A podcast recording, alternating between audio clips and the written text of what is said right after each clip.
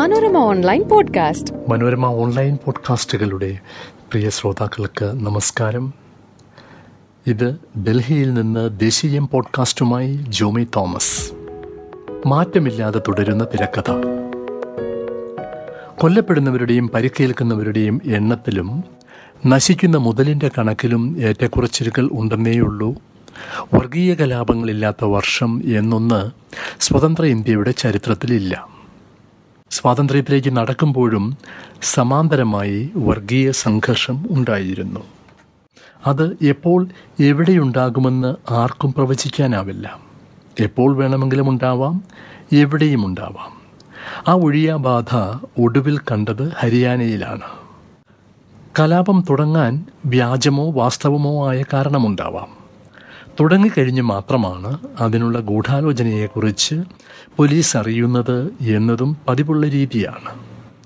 തങ്ങളെ പ്രകോപിപ്പിച്ചുവെന്ന് ഒരു കൂട്ടർ പറയും പ്രതിരോധിക്കാൻ ആയുധമെടുത്തുവെന്ന് മറുകൂട്ടരും. കലാപാഹ്വാനത്തിനും പ്രോത്സാഹനത്തിനും സമൂഹ മാധ്യമങ്ങളെ ഉപയോഗിക്കുക എന്നത് മാറിയ കാലത്തെ രീതിയാണ്. കലാപത്തിന് തൊട്ടു പിന്നാലെ ബുൾഡോസർ ഉപയോഗിച്ച് നീതി നടപ്പാക്കാൻ സർക്കാർ രംഗത്തിറങ്ങുന്നതാണ് മറ്റൊരു രീതി. ഈ പറഞ്ഞ ഘടകങ്ങളെല്ലാം ഉള്ളതാണ് ഹരിയാനയിലെ സംഭവങ്ങൾ. ഹരിയാനയിലെ കലാപസ്ഥലങ്ങളിൽ ഗുരുഗ്രാമിന്റെയും നൂഹ് ജില്ലയുടെയും താരതമ്യം അടിവരയിടുന്ന ഒരു വസ്തുതയുണ്ട്. സ്ഥലം മുന്നോക്കമാണോ പിന്നാക്കമാണോ എന്നത് വർഗീയ കലാപത്തിന്റെ കാര്യത്തിൽ പ്രശ്നമേ അല്ല. അത്തരം ഘടകങ്ങളെയൊക്കെ എളുപ്പത്തിൽ മറികടക്കാൻ സാമുദായിക സ്പർദ്ധയുടെ പ്രായോജകർക്ക് സാധിക്കും. രാജ്യത്ത് ആളോഹരി വരുമാനത്തിൽ മൂന്നാമതുള്ള നഗരമാണ് രാജ്യ തലസ്ഥാനത്ത് നിന്ന് മുപ്പത് കിലോമീറ്റർ മാത്രം അകലെയുള്ള ഗുരുഗ്രാം. ഹരിയാനയുടെ സാമ്പത്തിക തലസ്ഥാനമെന്നും ഇന്ത്യയുടെ സിംഗപ്പൂർ എന്നും വിശേഷണം. ഏകദേശം നാൽപ്പതിനായിരം കോടി രൂപയായിരുന്നു രണ്ടായിരത്തി ഇരുപത്തിരണ്ട് ഇരുപത്തി മൂന്നിൽ ഇവിടെ നിന്നുള്ള ആദായ നികുതി വരുമാനം. മാരുതിയുടെ കാർ നിർമ്മാണശാല സ്ഥാപിതമായത് മുതലിങ്ങോട്ട് ഗ്രാമത്തിന് വൻ വളർച്ചയാണ്. Microsoft Google Infosys I B M Wipro T C S തുടങ്ങിയവയുൾപ്പെടെ I T consultancy മേഖലകളിലെ കമ്പനികൾ വാഹന നിർമ്മാണശാലകൾ ഉരുക്കു ഫാക്ടറികൾ തുടങ്ങി ഗുരുഗ്രാമിനെ വ്യവസായത്തിന്റെ കാര്യത്തിൽ പ്രധാനപ്പെട്ടതാക്കുന്ന സ്ഥാപനങ്ങൾ ഒട്ടേറെ. നഗരവളർച്ച കണ്ടും ജീവിത സൗകര്യങ്ങൾ പരിഗണിച്ചും ഡൽഹിയിൽ നിന്ന് ഗുരുഗ്രാമിലേക്ക് താമസം മാറ്റിയവരുണ്ട്. നിതി ആയോഗ് രണ്ടായിരത്തി പതിനെട്ടിൽ തയ്യാറാക്കിയ പട്ടികയനുസരിച്ച് ഇന്ത്യയിലെ ഏറ്റവും പിന്നാക്ക ജില്ലയാണ് നൂഹ്. നൂറ്റാണ്ടുകൾക്ക് മുൻപ് സൂഫി വര്യൻ നിസാമുദ്ദീൻ അവലിയയുടെ ആത്മീയ പാരമ്പര്യം പിന്തുടർന്ന ഷെയ്ഖ് മൂസ സമാധാന അന്തരീക്ഷം കണ്ടെത്തിയ സ്ഥലം. ഷെയ്ഖ് മൂസയുടെ ദർഗയുൾപ്പെടെ മുഗൾ രജപുത്ര രൂപകൽപ്പനാ ശൈലിയിലുള്ള മന്ദിരങ്ങൾ പലതും ഇപ്പോഴും നൂഹിലുണ്ട്. ആരോഗ്യം വിദ്യാഭ്യാസം വരുമാനം തുടങ്ങിയ പ്രഖ്യാപിത വികസിത മാനങ്ങളിൽ എങ്ങുമെത്താത്തവരാണ് ഇവിടുത്തെ പകുതിയോളം മനുഷ്യർ. പകുതിയോളം സ്ത്രീകൾ അക്ഷരമറിയാത്തവർ. ഭക്ഷണം പ്രാർത്ഥനാസ്ഥല സൗകര്യങ്ങൾ തുടങ്ങി വർഗീയ സംഘർഷങ്ങൾ തുടങ്ങാൻ കാരണമാക്കാവുന്ന തർക്കങ്ങളുടെ ശബ്ദങ്ങൾ ഗുരുഗ്രാമിൽ നിന്ന് കഴിഞ്ഞ ഏതാനും വർഷമായി കേൾക്കുന്നതാണ്. വർഗീയ കലാപവും കൂടിയാകുമ്പോൾ ഇവിടെ മുതൽ മുടക്കാനും പ്രവർത്തിക്കാനുമുള്ള താൽപ്പര്യത്തിൽ നിന്ന് പലരും പിന്തിരിയാം. ജീവിതം സുരക്ഷിതമാണോ എന്നതാവും പലരുടെയും ആലോചന. അതിനുള്ള സാധ്യത കൂടി തിരിച്ചറിഞ്ഞാണ് ഗുരുഗ്രാമിന്റെ എം പിയായ കേന്ദ്രമന്ത്രി റാവു ഇന്ദർജീത് സിംഗ് കഴിഞ്ഞ ദിവസം പറഞ്ഞത് ഗുരുഗ്രാം എന്നത് നമ്മുടെ രത്നമാണ്.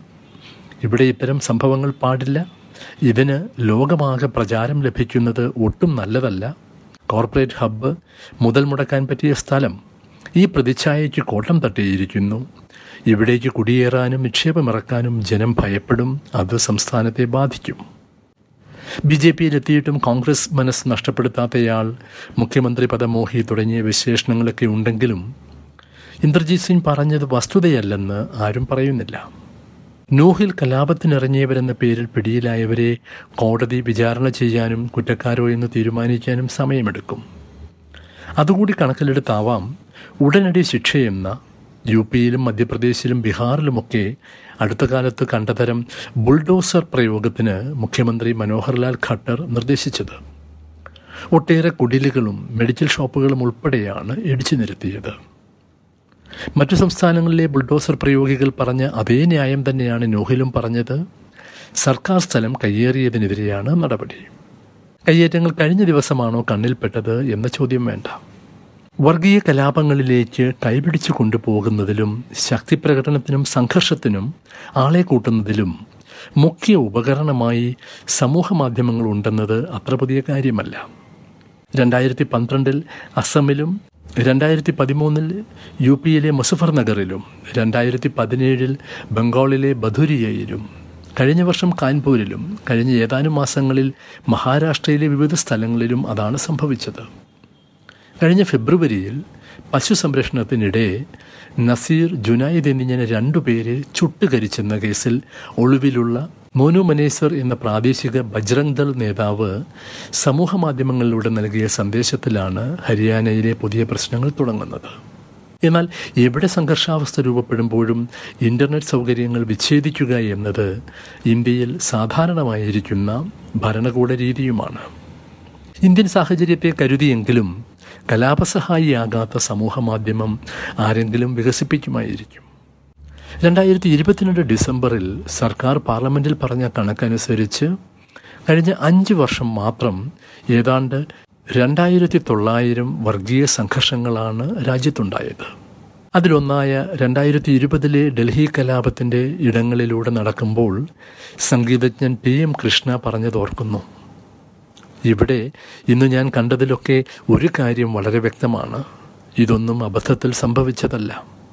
സമുദായങ്ങൾ തമ്മിൽ സംഘർഷമുണ്ടാക്കണമെന്ന് ചിലർ താൽപ്പര്യപ്പെട്ടു അവർ ശ്രമിച്ചത് വിദ്വേഷവും പോരും അക്രമവും ഉണ്ടാക്കാനാണ്.